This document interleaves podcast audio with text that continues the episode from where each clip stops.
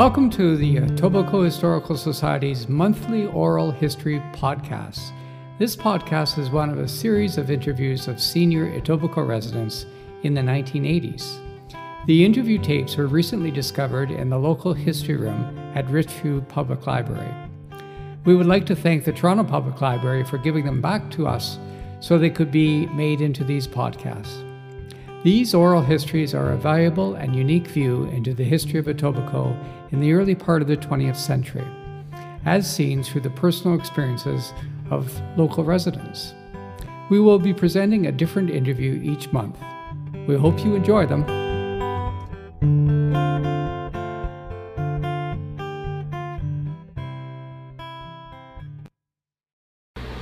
Today is Wednesday, July 14th, and it's 1 p.m. and I'm talking to Albert Pearson, who farmed in the Richview area of Etobicoke. Now, Albert, when did your family get this farm? Well, my great-grandparents moved to Etobicoke in 1839. They moved under Lot 19, Concession 2, and in 1843 they bought that farm. And they farmed it for a number of years, and then my grandfather, which was Edward, he took over the farm, and a number of years later they were building a new barn on the farm, and Edward and a lot of the neighbor farmers went to Weston, to the railway station, to draw the materials home for the barn with teams and wagons. And Edward got off the wagon and was minding these horses when a train came in and frightened the horses, and they ran over them and killed them. So after that my father took over the farm. Now, how old would he be when he had to take over the farm? I don't know how old he would be at that time. Is he fairly young though? He would be fairly young, yes.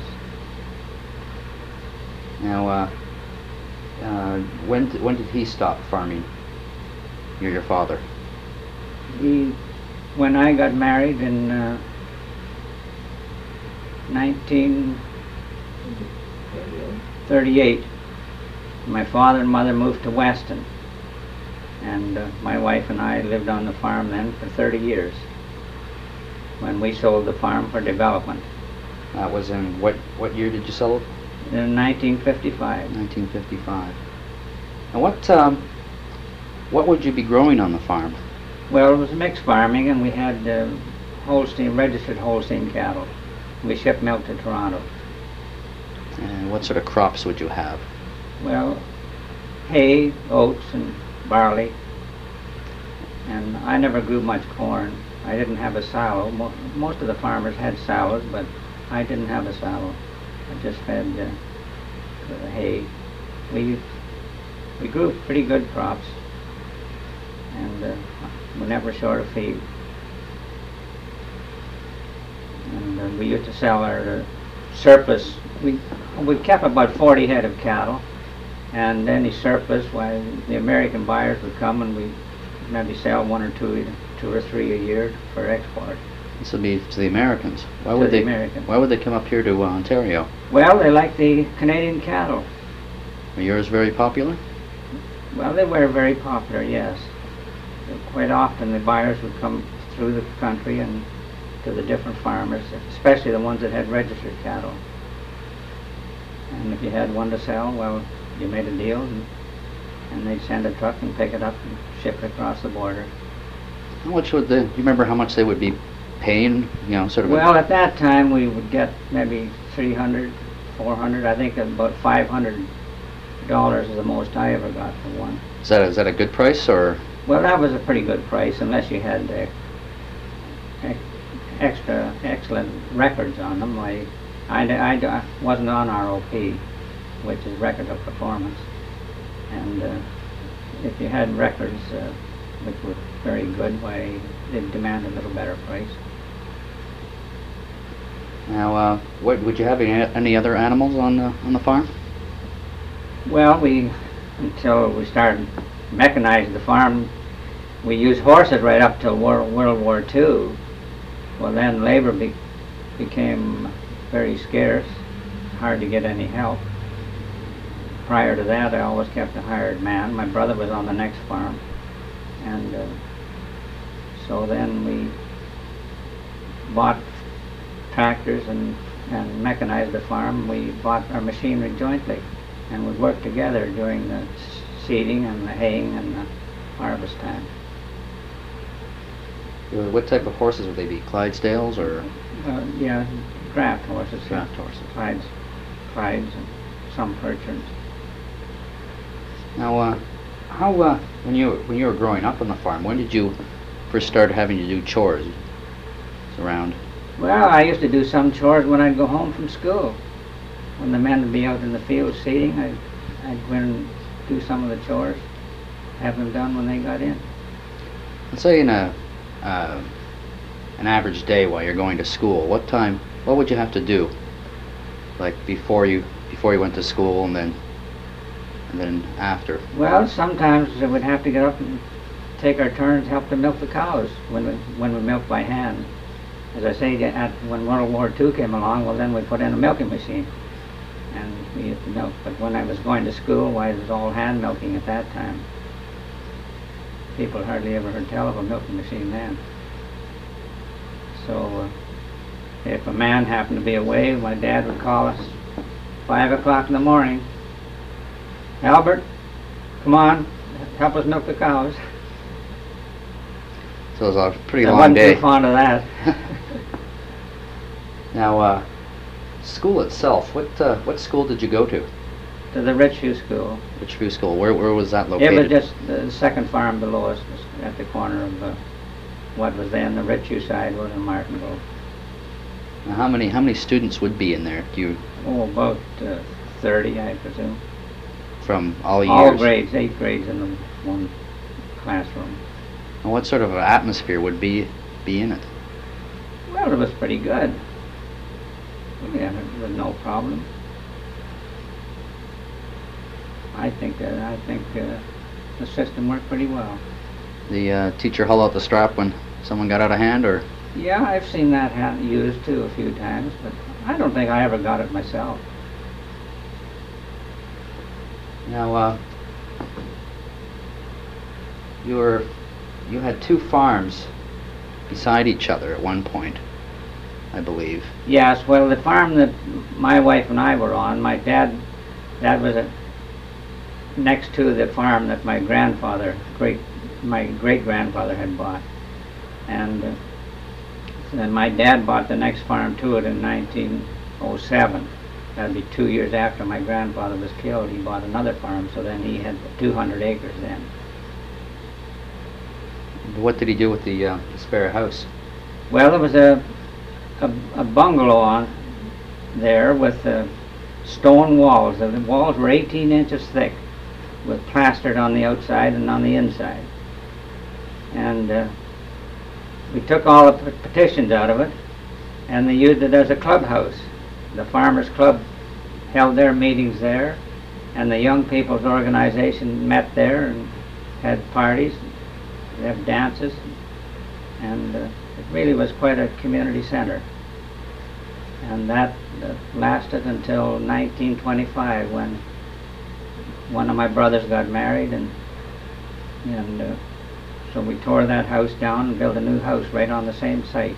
Part of the same foundation was used, and we just added to it and made a bigger house, a 2-story house. And my wife and I lived there for 30 years. And then it was torn down. It was rented for a while after we left, and eventually it was torn down. But it was a real good house, 7-room house. How was the heating in it? Good? Furnace in it. Furnace in it. Coal and wood furnace. Now, the Mimico Creek ran through your farm in Richview, and your house that you're living in now is on Mimico Creek. Yes, we had the Mimico Creek ran through the rear of the farm, right back by 27 Highway. And when they started to build 27 Highway, they diverted the creek in our place. and they took 3 acres off the rear of the farm for that diversion. And well, then when we moved down here, we bought a lot that's 630 feet long, and we still have the Mimico Creek in the rear of our lot where we live now. Has the creek changed much since you remember it as a kid? The creek has changed entirely since Hurricane Hazel. It used to be that there was quite still ponds and then a rapids between, and the water would just trickle from one to the other. And in fact, in the summertime, it would cease to flow completely. And but now the water runs very rapidly all the time, since all the industry was built farther up, and all the Malton area, it all eventually drains into this creek, and it flows very fast now, and it's quite polluted. There's no life in it now. There used to be frogs and minnows and chub and bass. The suckers used to come up in the spring, but we never see any of that life anymore. Did you, I gather you fished in it then? Oh, we used to fish. Harold Stonehouse and I used to fish all the time in the summertime. During the holidays, we'd be down there every day that we didn't have something else to do. Do you remember the biggest fish you caught? Oh, they'd be about 6 inches long, the chub. Was there any spots that were deep enough you could sort of go swimming in? Or? Yes, there was a place in our place about 5 feet deep where we used to, the boys come from all directions. We used to congregate there on Sundays, Sunday afternoons, maybe Saturday if we had a day off. Is there any sort of organized sports, or like anyone play baseball or hockey? Yes, there was what we called football then. Now they call it soccer, and there wasn't. They had a team, a soccer team, and used to play other communities. But mostly we just played among ourselves and make up our own teams and play baseball or hockey on the creek. We just get sticks. We didn't even have bought hockey sticks. We'd get a bent stick off out of the bush. Maybe use a stone for a puck. Must have hurt if he got hit with it. Well, we didn't use the slap shots like they do now. I guess it'd be pretty hard with a stick. Yeah. Now, where did you go to go shopping? Weston. Weston. Weston was we call that our hometown. We're 4 miles from Weston. Now, did everyone in the area use that? Everyone in that. Above the Richview side road, they all seem to go to Weston. You say above what, the Richview side road? What about the people below? Below, I think they mostly went to Islington. Seems, even if it was, say, one farm below, they would go down to Islington? They would go to Islington. The Richview side road seemed to be the dividing line. Now, did you ever go anywhere when you were growing up, down in Toronto or? Oh yes, my mother used to be very good at taking us out on picnics. We'd sometimes go down to Long Branch. There was quite a park there at that time, and sometimes go down to the docks and get on the boat and go to Port Dalhousie or over to Niagara Falls. And she was very good at taking us on picnics. Sometimes never miss a summer that we didn't go somewhere like that. Now, if you went down to Long Branch, where would you have your picnic there? Well, there was a park right at the on the lakefront. How long would it take you to get down there? Well, I guess it would take you about an hour, I guess. This is by horse? Yeah. Horse and buggy? Yeah, we had a two-seated, and they called it a buggy or a wagon. It was a light wagon, I guess.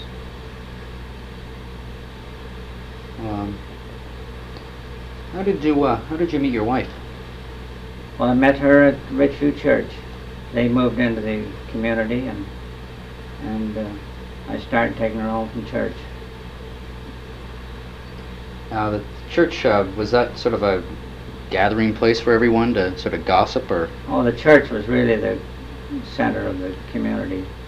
A lot of social activities went on at the church. What sort of activities would they be? Well, they would have, of course, at Christmas time they always had a concert, and most of the young people took part in it, and there would be box socials where they, and crokinole tournaments. Never any card parties in the church at that time. That'd be some of the churches now do have card parties, but they didn't then. But they used to have a lot of parties, euchre parties in the houses, around to the different houses. A lot of the farm houses had very large kitchens, and they would accommodate a lot of people in them. Sometimes have dances, and Mr. Dixon used to call off for square dances, and there was another Mr. George Dixon. He used to play the violin, play the fiddle for dances. You know, they had pretty good times. The other than square dancing, what sort of dances would you have? Well, the round dances, like foxtrots and waltzes. Who would provide the music for that? Well, they always had somebody playing the fiddle. What about? And there was no money involved. It was all, everyone donated their time. And food and all that. Now, how about, the church played a very important part, as you've been saying, in the community. How about liquor? Was never any liquor in the neighborhood. No, nobody no. ever thought of it, never wanted it.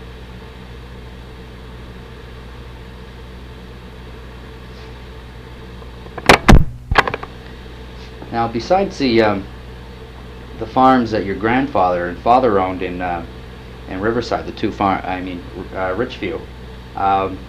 Did your family have any other property? Well, my grandfather had a farm at Weston, and the Riverside Cemetery was bought from him. They bought 10 acres from him, and the group of Weston people that felt the need of a cemetery there, so they, my grandfather sold them the 10 acres. And in lieu of payment, he took the shares in the company, and they called it the Riverside Cemetery Company. And now I don't know whether he got any cash at all or not, but I know he did get a lot of shares, and they passed down from one generation to the next. And my father and my two uncles both got shares after my grandfather died, and well, then eventually I got, one of my brothers and myself got the shares that my father had, and we still have the shares in the company. Now, what time was that, did he sell the land to the cemetery? That was 18, gosh, I have the dates too.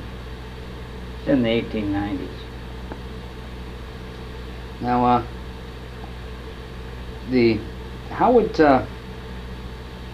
you go about courting? You know, you met your wife at church. Well, I started taking her home from church. Well, then she was going to business college down in West Toronto, and she was bored during the week at Islington. So I used to drive her down to Islington and with the buggy, horse and buggy, and Sunday nights I'd drive her down to Islington.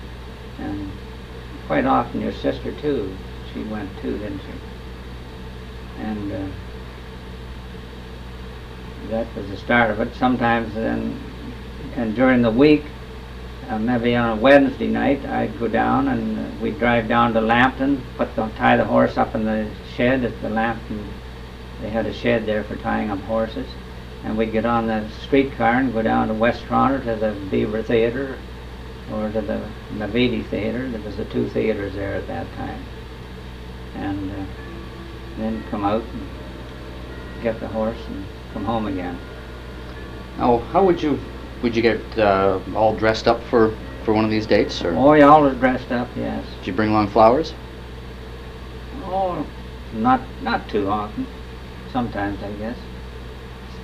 The your parents insist on a chaperone of any sort, or no, anything? Never. No. They trusted you. We were trusted. Never questioned as to when we came in at nights, or how often we went out. But we didn't go out every night. I guess that made a difference. Maybe 2 or 3 times a week at the most. Now, how long would you court, or did you go out with? Well, our courtship was a long time. My wife was, she got up to earning $25 a week, and she hated to give that up, which was a lot of money those days. Now, where was she working? She worked at the Willys-Overland Company, where they made the Overland cars. Willys-Knight and Overland cars. Now, so that was what? How many years was? Well, she worked there for a good many years. I guess 25 years or so, and then they went out of business. And then she worked for a lawyer, I think. Now, for a while. You said your courtship was quite long. Was that normal then? To go for? No, not necessarily. Ours was longer than normal.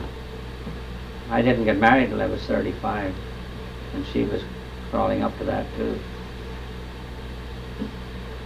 So, how about other people have said they had an interesting little custom called the chivalry after the honeymoon. Were you? Did they put on one of those for you? Or? Yes, yeah, we had a chivalry. They had a chivalry party for us too. Now, what's it like going through one of those sessions of noise making? Yeah, it's kind of nice, I guess. They didn't wake you up in the middle of the night with their banging? And I don't think they did, Ross, did they? I think it was after we'd gone to bed. Yeah. But, then there was another couple that had been married just about around the same time. So then they had a joint party for us in the school. And made a presentation, gave us a present. So the whole neighborhood was there that night. Where would people go for their honeymoon? Well, we went to New York. We drove to New York. And we were... New York City? New York City, yeah. It's quite a ways to go then? It was quite a ways. I had I'd bought an 8-cylinder car, the first Ford with an 8-cylinder in it, a 1932 Ford, and it was a dandy running car. And I drove to New York, and I didn't drive right downtown. We parked the car and got on the subway and went down about 15 miles underground. And we stayed at the Taft Hotel, I think for $3 a night.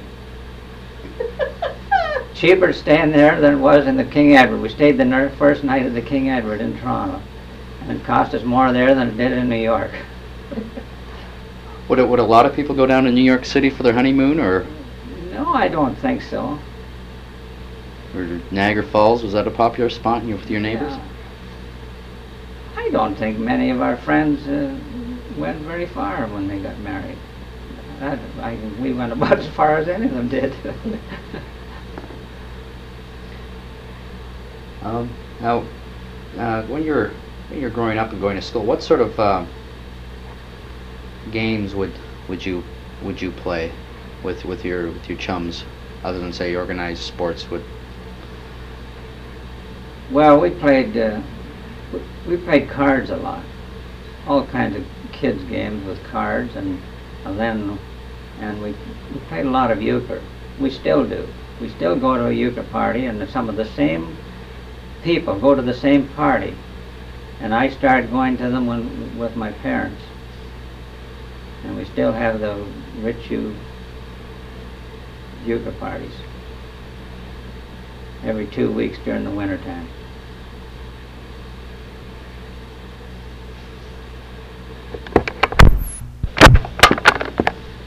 Now, in the Richview area, were there any grocery stores that would deliver? Yes, there was a grocer from Weston, a fellow by the name of Shields, and he used to deliver. And there was a butcher, Fred Simpson. He delivered meat once a week. In fact, when we were thrashing, we'd always order a roast from him. always got good roasts. How do they work? Cash on the barrel head, or do they work out some sort of credit system, or? Well, I think it was usually cash. Yes. Now there was one store in Richview. What did they deal in? Well, when I was quite young, it was a butcher shop. A fellow by the name Lou LaRose ran it, and it was, he had an abattoir there. He killed there, and he sold a lot of meat from there. He used to buy veal calves from the farmers. And after he gave up, the fellow by the name of Ted Manning took it over, and but he didn't run it as a butcher shop. He ran it more as a general store. He had clothing and boots and a little bit of everything, and quite a jumble of things. If you wanted it, you wouldn't ask him for something, well, you'd have to start looking. You maybe have to dig down and find it down underneath somewhere. Now Richview was strictly a farming area, but were there any sort of people who were slightly eccentric, you know, did things in a slightly different way from everyone else? Is there anyone that stood out in your mind, you know, that was unique? Well, I don't know that there was. They were all a pretty good lot of people, and there was a few, two or three families that really didn't take part in the neighborhood. They lived more to themselves, but they were still good neighbors, and they didn't do anyone any harm, but they never went out to socially like the most of them did. So I guess they just didn't like taking part in social things. I'll go back to the church. What would happen if you decided one day you decided this Sunday I'm not going to church? Did that ever cross your mind, or this Sunday I'm just not going to go. Next Sunday I will, but.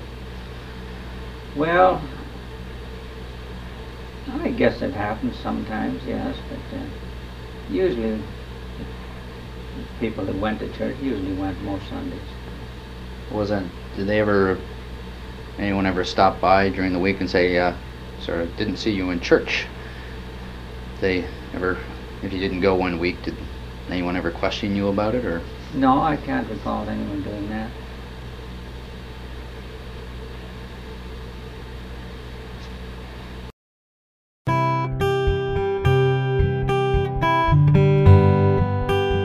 Thanks for listening to the Etobicoke Historical Society's Oral History Podcast. If you enjoyed this podcast, be sure to subscribe and like. If you wish to learn more about the work of our society, be sure to visit www.etobicokehistorical.com. See you next month.